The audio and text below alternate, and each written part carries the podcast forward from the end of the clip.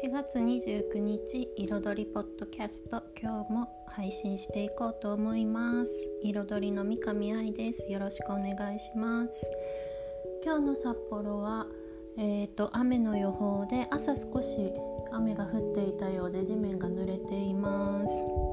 今日は祝日ですね。今日からゴールデンウィークとか入られる方もいらっしゃるのかな。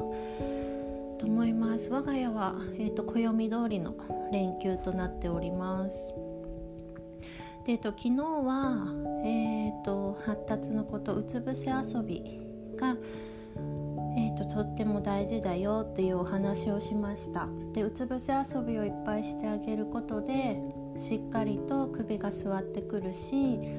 えー、と見ることも育つので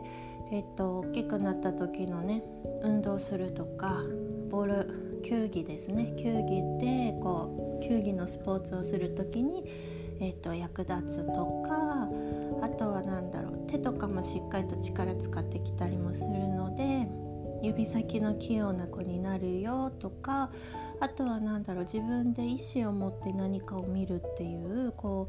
う、ね、自分で何かを選ぶとか注意するっていうふうに言うんですけど、まあ、そういったところも上手になってくるよというお話をしました。でえっと、首が座ってくる頃になると寝返りができるようになってきます。でこの寝返りもですねうんと、最初の頃の寝返りとあと後半で、えーと、できるようになってくる寝返りっていうのが質が違ってるんですね。で、えっと、大体ですね6ヶ月頃までにこう完成するというふうに言われててそれまでは1回寝返りができても、えーと完成っていうことではなくって寝返りの始まりで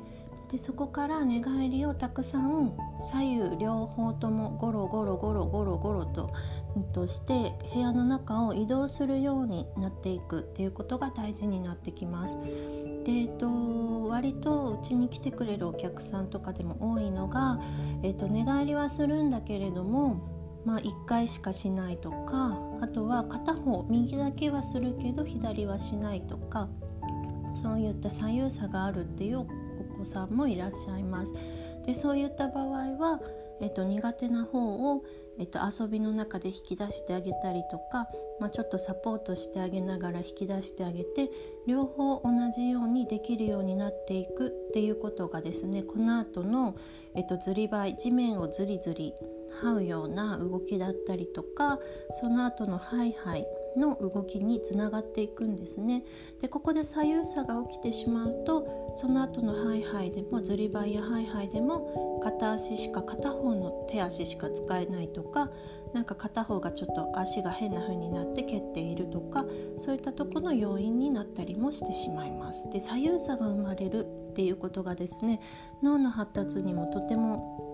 あの刺激が入る量が変わってしまうのでやっぱ左右両方、えっと、同じように発達していくっていうことが大事になってくるんですね。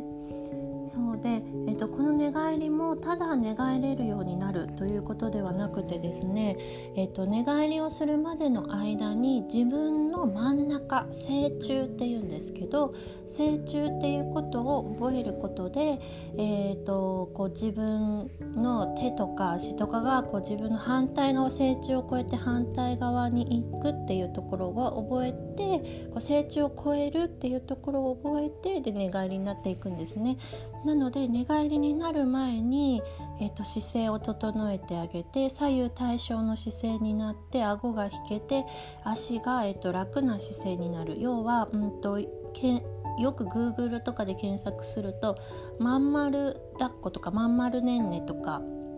まん丸育児とかっていうのを検索すると出てくるんですけど、まあ、背中をこう丸めてあげましょうみたいな丸くするのではなくってその子にとって心地よいこう背中のカーブを保つっていうことがですね実はあの顎が引けるし左右対称になるし、えっと、自分の真ん中をしっかりと見て、えっと、活動するっていうことができるのでなのでそういった成虫っていうところでいっぱい遊ぶっていうことも大事なんですね。そうだから成虫にあって自分の真ん中っていうのがしっかりと分かって姿勢が整えられてその上でこう追試とか中止とかをするとか、えーと、おもちゃを持って遊ぶとか、えーと、指を舐めるとか指しゃぶりをするとかそういったところがしっかりそれまでしてあげることで寝返りにもつながってきます。そうで寝返りになるまでのポイントって、まあ、いっぱいあるのでここではお話ししきれないんですけどえっと、ママ向けのお勉強会でもそういったお話歩くまでの発達を知る講座の中で、えっと、寝返りを促すまでのポイントもお話できますしちょうどリアルタイムに今それぐらいの時期のお子さんだったら赤ちゃんクラスに参加してもらえると、えっと、その子に合わせたアドバイスとかもできると思いますので興味のある方はご連絡いただけると嬉しいです。